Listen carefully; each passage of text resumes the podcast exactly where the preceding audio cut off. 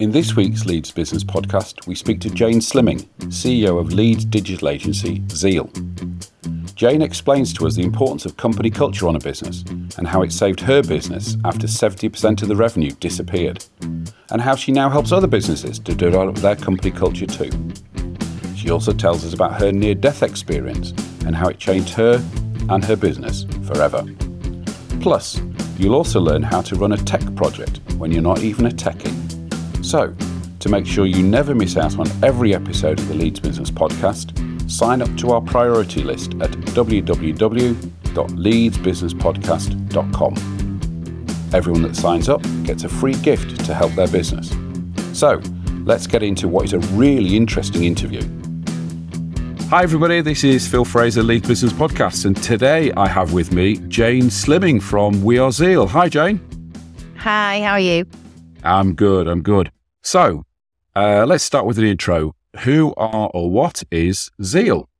Well, uh, Zeal is a full-service digital and creative agency. So we have three main parts of the business. We have creative, tech and marketing. So we, in creative, we do a lot of branding, um, graphic design, animation, videography, photography, a lot of digital asset content, creative uh, content. Um, and then tech-wise, we do a huge amount of tech builds. So we do anything from small brochureware WordPress websites right through to global e-commerce platforms, app development, SaaS platforms. Um, and then the marketing is all about driving traffic to those platforms for some um, action, whether it be sales or leads driven, but we use S E O, P P C, paid social, um, digital marketing methodology to to drive quality traffic. Um, and the people we do it for is startups and scale-ups. So that's the area, that's the kind of really exciting arena that we play in. So we support a huge amount of um, companies that are looking for growth. So they're either just started out and they're looking to grow from nothing, or actually they've been going about for a while and they want to pivot and change and grow in a different direction. Um, but yeah, the one thing that is key to all the clients that we work with is they are looking to grow in some way. And obviously the services that we offer help them do that. Um, and then we introduce them to people that can also help them in, in ways that we can't. When you started out, did you decide that startups and scale-ups was where you wanted to be, or has that just come about? No, not really. It's probably happened in the last eighteen months, I'd say. I think um, when we came back from COVID, uh, it was it was tough. It didn't feel like Zeal. We've been going for thirteen years. We have an unbelievable culture. It's one of the things that is, is most important to me. And I believe my job as, as C E O is to create an atmosphere where people do their best work and help them be the best versions of themselves. Um, and we came back and it felt tough. It felt like we weren't gelling. Um, we'd hired some people in COVID that didn't really fit our values. We didn't realise because people were working from home. Um, we'd lost a lot of travel clients prior to that, which was difficult, but then we'd gained a load of tech clients. Um, I bought a software um, company at the start of COVID, which was, in hindsight, a brilliant move because it allowed us to do a huge amount more tech development. I like to say that was inspired genius, but it was probably just luck. And then um, maybe a bit of bugs. And then, um, yeah, so we, I, I don't know, I, I felt a little bit uh, lost, I guess. So I actually got somebody external to come in and help us do a piece of, of work. Um, it's the first time in, in thirteen years that we've got anyone external to do some work for us. We have always, um, well, we've never done that before, but it was nice to get somebody who was external to look in. Sometimes you need that um, degree of separation. Um, and we did a, a really big piece of work about talking about, you know, which clients do, and I interviewed all the staff, what's your favourite client and why, which is your worst client and why. We then looked at which clients were the most prof- profitable for us. We also then looked at which clients had we got the best results for, so where had we done our best work. Um, and we really kind of took it back to this. There's a, a book called Good to Great by Jim Collins, and I don't read business books, but that it's a brilliant book. And it talks about the hedgehog theory. What are you best in the world at? What drives your economic engine? What can you make money from? and what you're passionate about. Um, and it wasn't just about what was I passionate about. It was like, what was Zeal passionate about? What, what, what was that? So after interviewing everybody, the biggest thing that came back was they wanted their work to matter. They didn't want to work for the big corporates where actually they do just a tiny bit of a bigger picture. They loved it when um, they did a piece of work and they could see the results of that in terms of that client hires more people or brings out a new product or smashes their revenue target or moves offices or gets a new warehouse or expands into different European countries. Whatever it is, they they wanted to see that what they were doing mattered.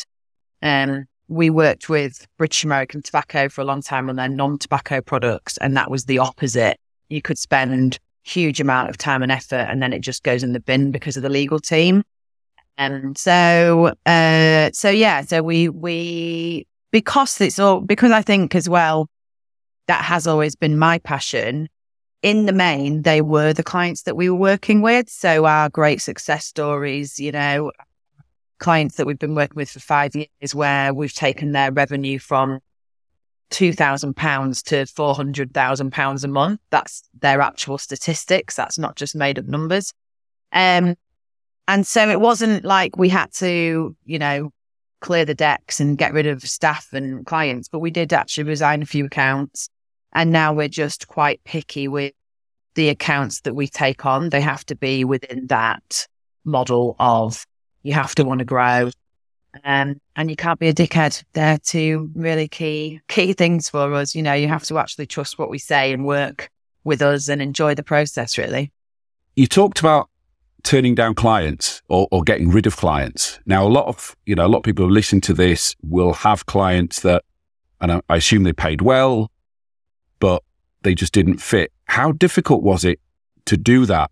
Both from a, a I can understand the cultural side of it, but from a, you know, you're the C E O, you know, you do the numbers. How hard was it to do that? Yeah, it's hard. It's de- definitely not easy. Um, the it's a lot easier to resign clients when you're hitting revenue targets and you're profitable.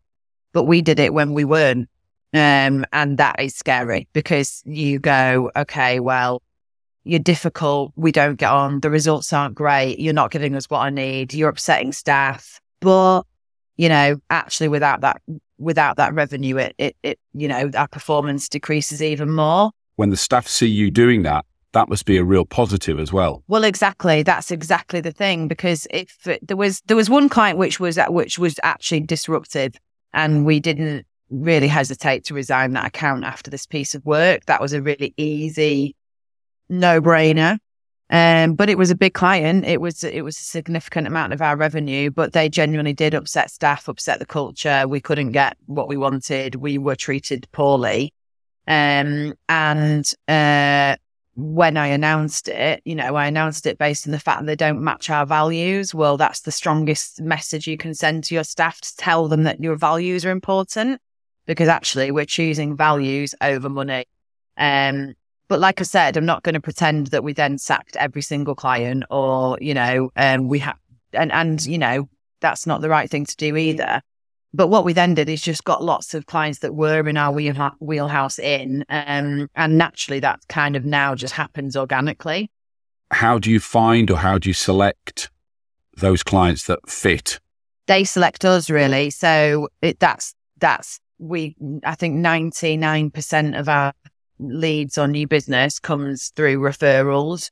So people refer us, um, and they refer us because they know we're experts with these kind of companies, um, startups and scale ups. Like, so they're like, you want to go speak to Zeal. If you're looking at, you know, growing an e-commerce company, that's who you want to go see. So, um, it's been, it's been quite a while now since we, we have had an inquiry. We've had an inquiry from a couple of clients that don't necessarily a hundred, like, there's grades of it, right? There's, you know, a bullseye target, which is e-commerce, B two C, half a million funded startup wanting to grow into a new market. That's our bullseye. It's not to say that actually around that, you don't also work with clients that, you know, maybe they're not half a million funded. Maybe they've got friends and family and they're, you know, seed funding and they're looking for that in the future, or maybe they're not strictly B two C e-commerce, but maybe there's they're a lead generation, you know. So there's there's lots of different things, but the the the values thing is really key. And it is that, like, I met a couple of, of, of guys yesterday of a potential new business that we'll be pitching for. And I was just instantly, I want to work with you so bad. Like, you're my kind of people. You're straightforward. You're honest. You're transparent. You'll give us what we need. We'll give you what we need. It's that instant, like, we are, you know, really, like, meant to work together. I, that's what I get really excited about. Yeah. And, and you know, the investment time you put into getting the culture and the staff and the the offering to that point then allows you to be able to be in that situation where you go, yeah, you're right for us. Yeah, or you're not right for us. So that's also that's also fine. It, it's fascinating you mentioned Good to Great, because um, one of my interviewees last week mentioned Good to Great, and Good to Great is a book I was introduced to many, many years ago, and we had our B HAG on our meeting room wall so that anything we did, we could point to it and say, does it fit that? Yes or no?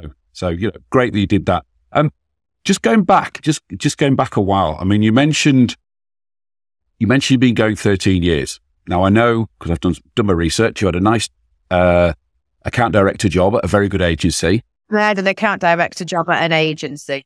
What makes you jump out of that, chuck away a good job, nice salary, and go, right, I'm doing it myself now? Uh, two things. One is the first ever job I had at an agency was an agency called MediaVest Leeds, who was owned by uh, Dom and Annette, who left Brilliant Media, ironically, which is the agency that, that I le- I was at before I started Zeal. They left Brilliant Media and started up MediaVest Leeds themselves. And before that, I'd had some client-side marketing jobs, and they were all very good but boring. And uh, within a week, I'd just been blown away by this agency. It felt like, ah, this is where I'm supposed to be, like round peg, round hole moment. Um, genuinely, I was like, this is the career for me. And this is the agency for me. And I was there for, for I think, probably six years. And I, I learned, I learned what to do at that agency. They were, um, they genuinely cared about their clients. They genuinely cared about their staff. They, um, they were great. They were just amazing. And Annette took me out for lunch, I think, on my second week, and she told me the story about how she started MediaVest Leeds with Dom. And as soon as she told me the story, I said to myself, I want my own agency by the time I'm thirty. I said that in my head. And um, if I say something, I will do it. I am so stubborn that it was never a choice. I didn't deliberate over it. I didn't think about it. It was to me. I spent from uh, when, you know, twenty-two at, at MediaVest, I spent those eight years making sure I had as much experience and exposure and knowledge and uh, understanding of the industry and the business to be able to set up my own agency. So when I was twenty-nine, I resigned and and, and set up Zeal. Um, the second reason was, I would always say I learned what not to do at that agency. I think despite there being some great people there, uh, in fact, Mike, who's our C O O, who joined Zeal about three months after um, I started, uh, he, he was there, and, and I watched him try and do good stuff and try and get new things. And and, and he was brilliant, so smart. He, he developed his own products that would have saved P P C teams thousands of pounds in time, uh, but the, you know, The, the bosses didn't didn't want to do it. And um, I, yeah, I think it was a terrible agency towards the end. I think um, they didn't care about the staff. They there was this culture of you had to be in until seven o'clock at night, but you didn't have the work to do, so you just messed about until seven o'clock at night when you felt like you could leave. Um, you know, look, it, there, there was some good people and some good stuff about it, but absolutely, when I say I learned what to do at MediaVest and what not to do at Brilliant Media, that is the absolute truth. So when we first started, I used to say to Mike, is this something Brilliant would do? And if the answer was yes, we wouldn't do it. So you got all your learning from your your previous agency, said, right, I'll do that and I'll do that and I'll do that, but I won't do that and I won't do that and I won't do that. Yeah, I, I mean, I got, I've got learnings from every single job that I've done. I had a really interesting conversation with another agency owner about what makes um, staff like superstars, or what, how do you find those, you know, when you've got one, haven't you, and you've all got a few, whatever number that means, but you're like, God, they're absolute superstars. What is it that makes them superstars? And they did a big piece of work, and I totally agree with him. Um, and I thought this was genius, actually. Any every company should do this. We should do this. He got his senior management team to bring have a superstar in mind in the business, and then say what it was that made them a superstar. Um, and they um, got it down to the fact that it was curiosity was one. And I think that is one of our values, is question everything. Like, always be, can I do this better? Can I do this faster? Why are we doing it? Is it right? Have we asked if it's right? Can we change something? What does this do if I push it? How does this work if I pull it? That's that's like really key. Um, and the other was um, like a, a work, work ethic, like genuine um, work ethic. And so we were talking, and I said, that's all well and good, get it, and agree, totally agree. I said, but how do you find those people? And he said they don't interview anybody that hasn't had what they class as a shit job on their C V. And I and I just thought, yes, I look at the people and I'm like, go work in a restaurant, go work in McDonald's, go work for, you know, I mean, I've had, I, they must be the shittiest. I worked for Safe Style Windows on the telephone. I went door to door in Australia. I dressed up as a kangaroo in Sydney. It's the only job I've ever been fired from. Um, and I was only fired because I went to McDonald's, not realising that Greenhouse and uh, Greenpin McDonald's were probably not brand associated. Um, so, yeah, I, I just think, but I've learned, I learned so much from my sales jobs. I learned so much from every shit job I've ever done. There is a learning, and sometimes the learning is, God, I never want to do this again, so I've got to make sure that I don't have to. Or sometimes it's like, I would do this so differently because I know how it feels to be on that side of things. Or sometimes it's like, God, that is brilliant. I am definitely going to implement that into anything I do going forward. So, so yeah, I think definitely that that um, that you learn just as much. You uh, you learn from any job you do. I don't think there's a job that I've done where I haven't learned anything at all. I totally agree with that, and I, I regularly go into schools and speak to sixth forms, and that's one of the say one of the things I say about a career. It's not linear. As long as you learn from what you're doing, um, you can only get better. Um, I want to I want to touch on. I mean, you've talked about culture quite a lot, um, both in terms of bad culture and good culture. I know that's something you push through. A, is it a separate company or a division of Zeal? Culco. Tell tell me about that. Culco is a totally different business, and that was set up after the changes that I made to Zeal when I saw the effect that they had on the culture and the staff and the productivity and the um, hiring the right people and firing the right people and doing all that good stuff. Um, I just got really excited by it. I was like, why doesn't everybody do this? And I think when stuff comes really naturally to you, you kind of think everybody does. So you don't think you're special. I never think I'm special. I'm the only person doing this. I just think this is how it's done. Everybody does this. And then actually, I'm part of a lot of different leadership groups, and um, I mentor a lot of people. Obviously, we have a lot of different clients that we go into their businesses, so see them. And I'm like, nobody's, well, not nobody, but there are companies that don't have a clue. I remember England, I'm not a football fan, so I might have got these exact games wrong, but England were in like a World Cup, and they hadn't been in like a World Cup final for like, I don't know, one hundred years or something. So it was a big deal for the country, and everybody was going mad about it. And the match was on a Monday night, and I just said to everybody, come in at lunchtime on, on the Tuesday, have the morning off. And, um, and I remember saying I'd done it. It was a passing comment. I'd said I'd done it at a leadership group, and there were a load of manufacturers, and I get it because it's different for manufacturers, but every, like there were quite a few people that went, you did what? That, that, and it blew their mind. And I was like, that's pretty normal. I don't think that's that weird. And I knew a load of companies had also done it. Anyway, so I spoke to my now business partner, Lisa Lister. She's got a incredible background in leadership groups and management consultant and change consultancy. And I said, if I want to do something, you're the person that I, that's the best person to do this with. And we developed a program where we basically go into businesses and, and teach them how to really put culture first on their agenda. So we talk about values and vision and hiring the right people, and then how to engage them. Engagement process is, you know, engagement programs, which are more than just, um, you know, the pub on a Friday night, actually doing stuff which um, inspires and motivates and creates energy for their staff. Uh, and it's been amazing. And we were very lucky to be funded by the L E P, and we put about just just over one hundred businesses through the process, and the results have been amazing. Like, they've been really, really good. So, um, yeah, it, it's great to see that. And again, that's what I like. I like it's so good when I can go back into a business and go and look at the positive impact that Culco's had on this business now. You know, absenteeism's down. Um, because recruitment costs, especially after COVID, were insane. And that's partly where this came from as well. Do you set K P Is or or do they set the K P Is? How how would you? Yeah, I mean, that's the other thing. Like I, I moved from traditional marketing, well, media buying, really. I used to buy T V and outdoor, and it was very glamorous and exciting. And we'd get free dinners and trips to Paris and ski holidays. And I mean, awesome. Do not get me wrong.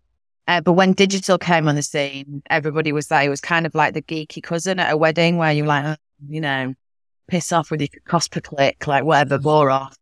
Um, but then I was like, shit, you can actually see exactly what the spend is doing, and it's really accountable and it's K P I driven. And that, I am a geek secretly. Like, I'm like, yeah, I love that. I love that. I like, I want to share, I want to prove stuff. I don't want to just be like, this is, this feels good.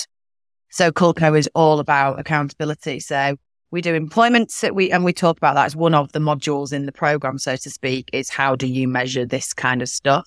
And there's lots of different ways. It could be in productivity or absenteeism or how much you're spending on recruitment, um, you know, over the over the years and months, depending on the size of your team. But the, in its basic, we do um, help them put in employees, um, anonymous employee surveys to see how people are feeling and how they're. And there's there's some stuff that you can, you well, me personally, I can walk into Zeal and I just feel the vibe. I'm like, this, everyone's buzzing, everything's great, everybody's happy, it feels like Zeal again. Sometimes you're like, something's off, you know, you can feel it. I think if you're a good leader, you can feel the energy of the of, of your team, really. I see, um, just talk about culture, I noticed you had a, you played uh, rounders slash softball last week, is that right? We did. Just a warning to your team, that's how I met my wife, playing in an agency softball game. Oh, well, well, it was just it was just Zeal, but that's that came across because we did we did rounders. So my mum works at Zeal a couple of days a week, a uh, couple of days, yeah, a couple of days a week. Um, and uh, when I was younger, I played rounders for county.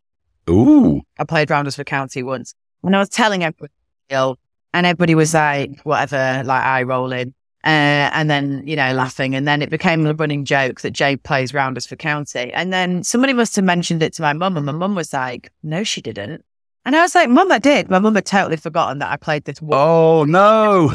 So then, anyway, so it's a running, it's a running joke, but I do love rounders. Like, I actually, I was first post, and it, it, it was a great game. So, um, so yeah, sometimes I'm like, let's get on a train and go play rounders. So yeah, we did, we did that last week. It was good, really good fun.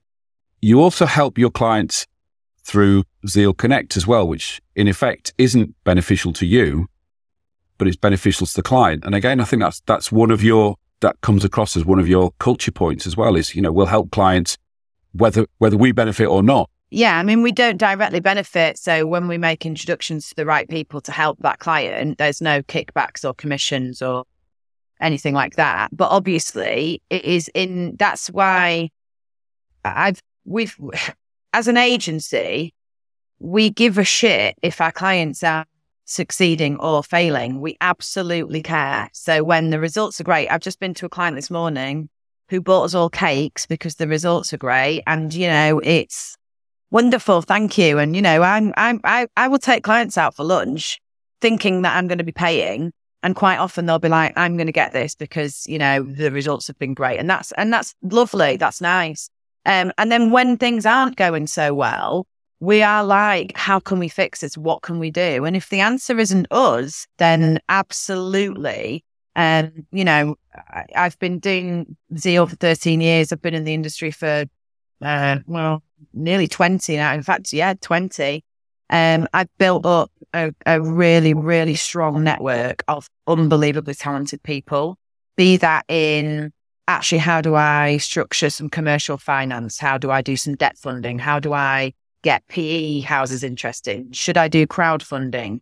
Um, is there an accountancy that um, really gets small businesses that aren't going to charge me five grand a month, but actually are going to be really good? Um, who do I turn to if I need a warehousing, um, which I'm going to uh, penalise me for not having a lot of stock, but allow me to grow? You know, these are all absolutely probably in the last month questions that that we've had. And um, I, I don't know the answer as an expert in that field, but I know the people that will help them.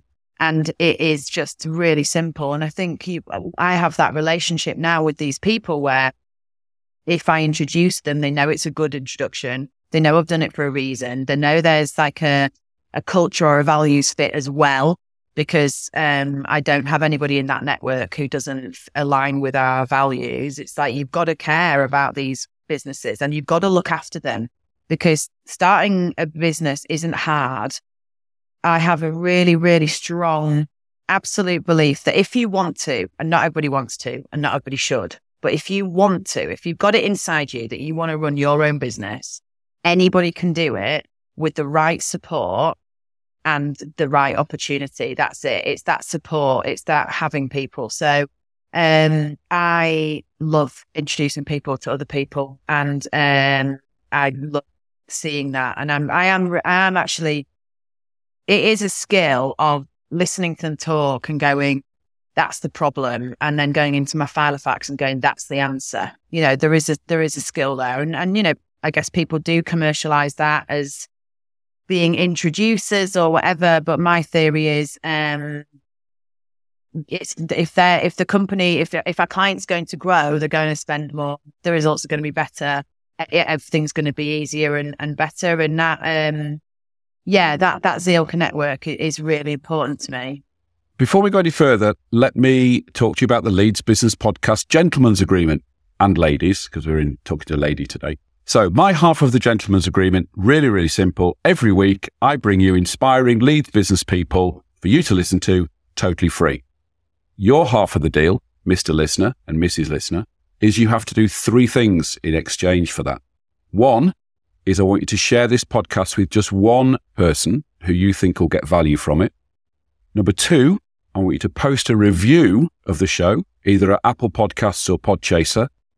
And number three, I want you to give this episode a like. That's all you have to do. Fair deal? Jane, do you think that's a fair deal? I do. As long as they're nice about me as well, that's fine. Right. Okay. All right. Step four. Step four, you have to be nice about Jane. You don't have to be nice about me. You have to be nice about Jane. Yeah.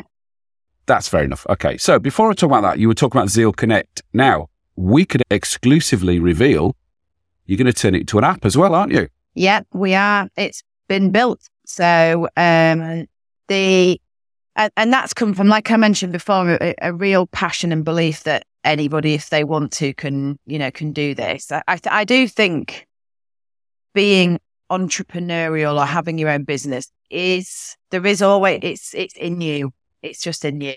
I used to sell scrunchies on the back of a school bus. You know, I used to literally go round Ilkley um, because they had the best uh, material shops. And they used to ask for free material from their ends of like curtains and, um, you know, that kind of thing. And then I used to sew scrunchies and I used to flog them on the school bus. Um, you know, I've always been, I've used to wash cars, go go to the neighbours with blackberries that I'd picked off the hedgerows and sell them as a kid. You know, this it. I, I always was that kind of person.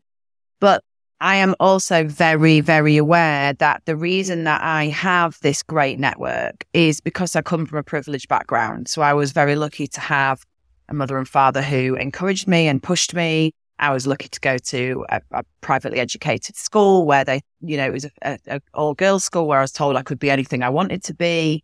And I grew up in an environment where I never questioned if I was good enough or should I or, you know, all of that stuff. And I think There are there is a huge amount of um, of advantage to that, and um, and this app is to kind of, I guess, scale what I'm doing, but also allow anybody that I wouldn't come across in normal life because, you know, I don't know them, to have access to these wonderful people. So there's a there's a huge, I think, social economic divide which is only growing I mean, I won't get political, but it's only growing bigger. And so this is my way of saying, um, you know, I want to put this app in the hands of people so that I can share my network with people who wouldn't necessarily normally get the chance to have that network of people. Um, and that's really important to me. Um, there's, yeah, there's a, there's a lot of work to be done there, and it's something that I'm really passionate about. And um, so, yeah, this app allows me to scale, and it allows me to um, promote it into those areas which, you know, may not have had the experience and uh, chance and privilege that I have. I just want to go back, because we've talked about um, how much of an influence COVID had on you and the agency. Is, was that the biggest, both negative and positive influence you've had through the time you've had Zeal? Um, oh, that's a good question. I mean, definitely one of, right? Because, I mean, nobody knew what they were doing in, in COVID, um, let alone the world leaders. But um, no, I think the most... Probably the most, one of the most profound things, um, or the things that uh, changed me, I guess, and, and therefore the business, is in in our fourth year of trading. I think it was about maybe third or fourth year. So we've got maybe eight members of staff. We're just kind of getting to that growing and greatness and all good stuff. Um, I was actually very poorly, so I got Crohn's disease, and I was taken into hospital. Um, very, very poorly. Was told that if they didn't operate in the next three hours, I'd die. Uh, I was uh, on the operating table for, I think, nine hours. And then I was in intensive care for a week um, following that, which was obviously just not good um, at all. Um, it was really difficult, but it was the best thing that's ever happened to me. Um, it made me, it changed me in a way where you... nearly die. You know, that's the the long and short of it is. And I always say to my mum, it was the best thing to happen to me, that. And she was like, well, it was not the best thing to happen to me, which I totally get. I think sometimes it's part of the loved one of the patient and not the patient. Um, but yeah, it was a terrible time, and I was off work. I was off work for probably three, four months.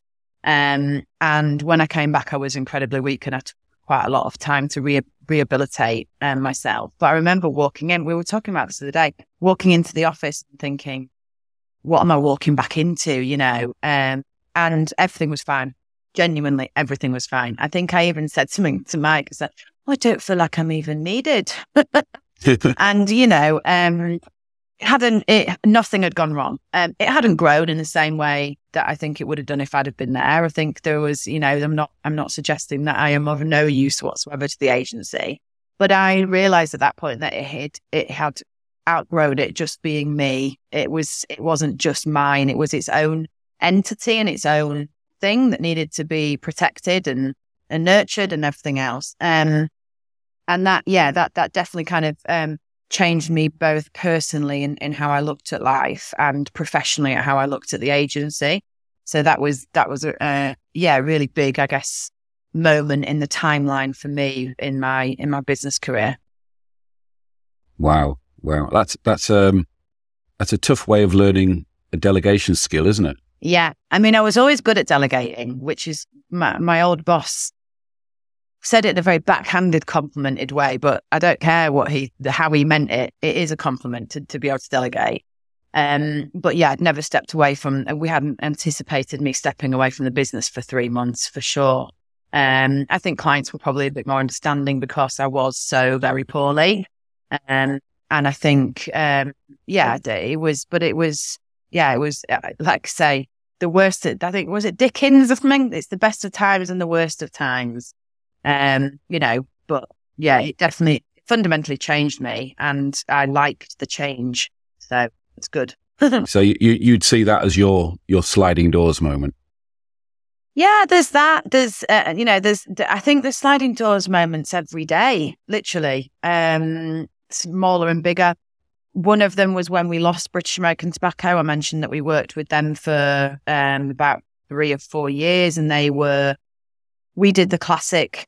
mistake, and I'm using air quotes for the word mistake because I'm not sure that's a that it is, but um you know, they were seventy percent of our revenue, and when we lost them as a client, that was um you know, very scary, and we really had to dig deep to replace that lost revenue. Um, and everybody always tells you, don't put your eggs in one basket, you know, don't over be reliant on one client. But very easy to say that. But when the client's knocking on your door saying, do you want another million pounds? Um, you know, it's very hard to be like, oh, actually, no, no, thanks.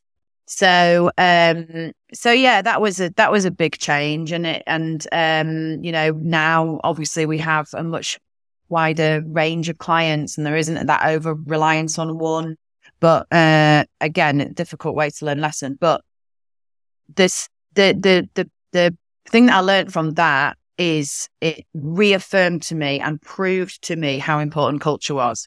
So I think we had about thirty staff at the time. And when we lost them, I remember getting them all in a uh, meeting room and telling them and being totally transparent and honest and saying, we've lost them. I told them that uh, things would be changing. I said that we wouldn't be doing the, you know, paying for people to go for beers or doing the, because we did like ski trips and abroad holidays. You know, we were doing that for staff. I said, that will be stopping. I said, but I'm not, I'm also taking a wage cut. I'm not asking any of you to take that. I'm just letting you know this isn't for you to be, you know, but I'm not going to stand here and still drive. I changed my car. Um, I stopped going first class on the trains when I went down to London, you know, little things like that. But that actually they signify I we're in this together. I'm not going to ask you to tighten your belts and I'm not going to tighten mine. Um, and I was terrified making that conversation to staff because people aren't stupid. They know you lose seventy percent of revenue. That's a, that's a bad thing. I told them that I would do everything in my power not to make any redundancies. Um, and so I questioned, I remember going back into my office and thinking, I wonder if we'll get loads of resignations now. And, you know, if people are going to be pissed off and they won't want to work here. And it was the opposite, the absolute, we didn't lose a single person. I didn't make a single person redundant either. We managed to claw back the revenue for that not to happen. Uh, but people were coming into my office, regardless of seniority or how long they've been there. And they'd be like, we've got this. We're, we don't need them. We hate them anyway. We did. But, you know, like as in, there's way better. We're going to, I think we should do this. And I think we should do this. And it was, um, yeah, that was, that was mega. I just thought if I hadn't have spent, you know, nine years building that culture, then that, that conversation would have been wildly different. Yeah. Wow. Absolutely amazing. And we're going, we're going back in circles again and we're, we're back to culture again. Every week on the Lead to Business podcast, we ask our guests to give us a, a five minute how to. So Jane, tell us what you're going to teach us and then, and then teach us. So I just put together a little, um, and I won't go through it all because it's an hour long, but we do a seminar which teaches It's, how, it's called How to Run a Tech Project When You're Not a Tech Person. So I just thought I'd go through some of the key points here that would be, I think, um, well, that are really important. So the first one is discovery. So you should be investing a significant time in discovery before you put anything in hard code or soft code, if that's the thing.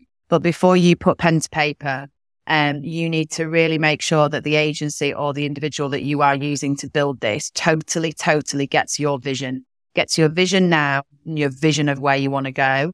So in our discovery days, and a lot of good agencies do something similar. We're not, um, we're not unique in this, but we will sit down with the client, with the key stakeholders, and we'll say, right, tell us everything you want it to do now.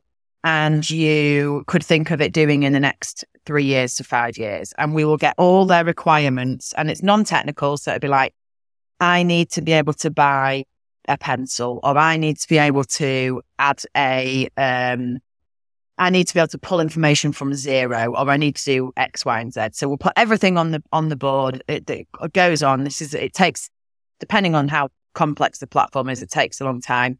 We also have our technical architects in the room who's built lots of different platforms. So we'll get the stuff out of them. And then the second point, so discovery, making sure that everybody's on the same page is crucial. The second thing is M V P, so minimum viable product. And I love this when clients do this because they go, I go, right, everything's, you've got twenty things on the board that you want this platform to do.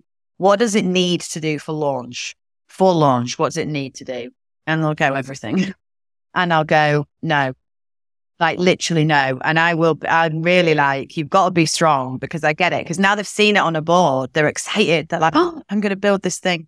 And I go, no, you don't need it to do everything. It's called a minimum viable product. So the reason that minimum viable products are so important is twofold. One, it's a lot more, obviously, everything, every one of those features, there's a cost to it. So actually use your budget wisely and do only what you absolutely need to for first launch, for first iteration. And the second is get it to market quickly. You might have a platform where you want one hundred things, but that's going to take twelve months to build. Well, somebody else might be out there before you, or somebody else might be doing it. So it's all about speed and efficiency without um, losing the actual features that it needs to have. So minimum viable product, if you're a client, don't be precious. Genuinely think, what is the absolute minimum it needs to do here? Um, and then the other thing is due diligence on the agency or the person that you're working with. Um, talk to their clients. I actually think one client did this to us and it was really sneaky, but I was like, yes, I like that. Um, I had like three clients in one day ring me up and go, well, just to let you know, I've given you a good reference for this, for this client. And I was like, I've never even, I'd never even heard of the company before. Literally never heard of the company. And I was like, what? Is somebody else pitched for this? And I don't know about it. So I sent a message around. Nobody had heard of them. I went on the website, didn't know anything about them. And I just thought, that's really weird. And I was about to send an email when my phone rang and it was the owner of the said, of said company. And he said, oh, I'm just looking for an agency. I was wondering if I could come in and see you. And I said, well, you can. I said, you've been speaking to my clients, haven't you? And he was like, oh, I didn't know they'd tell you. I was like, of course they would. But I thought, fair play. Before he'd even come in to see us or given us a brief, he'd gone on our website, looked at the people that we've done work for and just rung them direct. And I think that's, a, I just think I liked it. I just thought he is, he's a cheeky little shit, but in a good way, in a really good way. Smart. Thought it was good. Um, so yeah, do your due diligence. And, it, uh, and is he a client now? He is a client. He's been a client for six years. Yeah. There you go. Yeah, exactly. Look at platforms that they built. I also think it's really important that if you're not technical and you're not big enough to have a C T O or a technical person, if you're talking to an agency or a group or whatever of building this, it's worth paying a, a third party who has no skin in the game, no, I'm going to get paid if this happens, to actually look at any scoping documentation, look at the code of what of things that they've been built as well.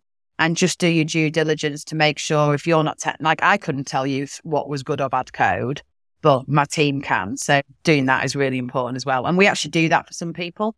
So we actually act as that that consultancy, and but then somebody else builds it.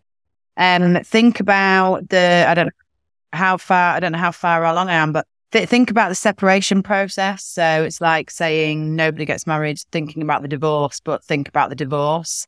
Um, is the code yours? What's the I P? Is this proprietary tech? Are you licensing it?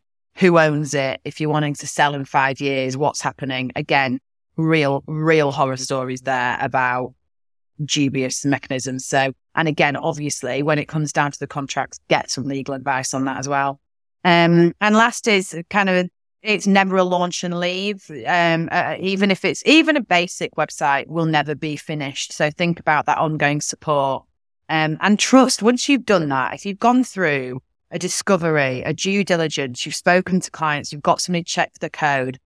At that point, trust the agency. Like give them enough space to do what they do and don't be kind of over their shoulder all the time. I liken it to the old, you know, taking your car into a garage.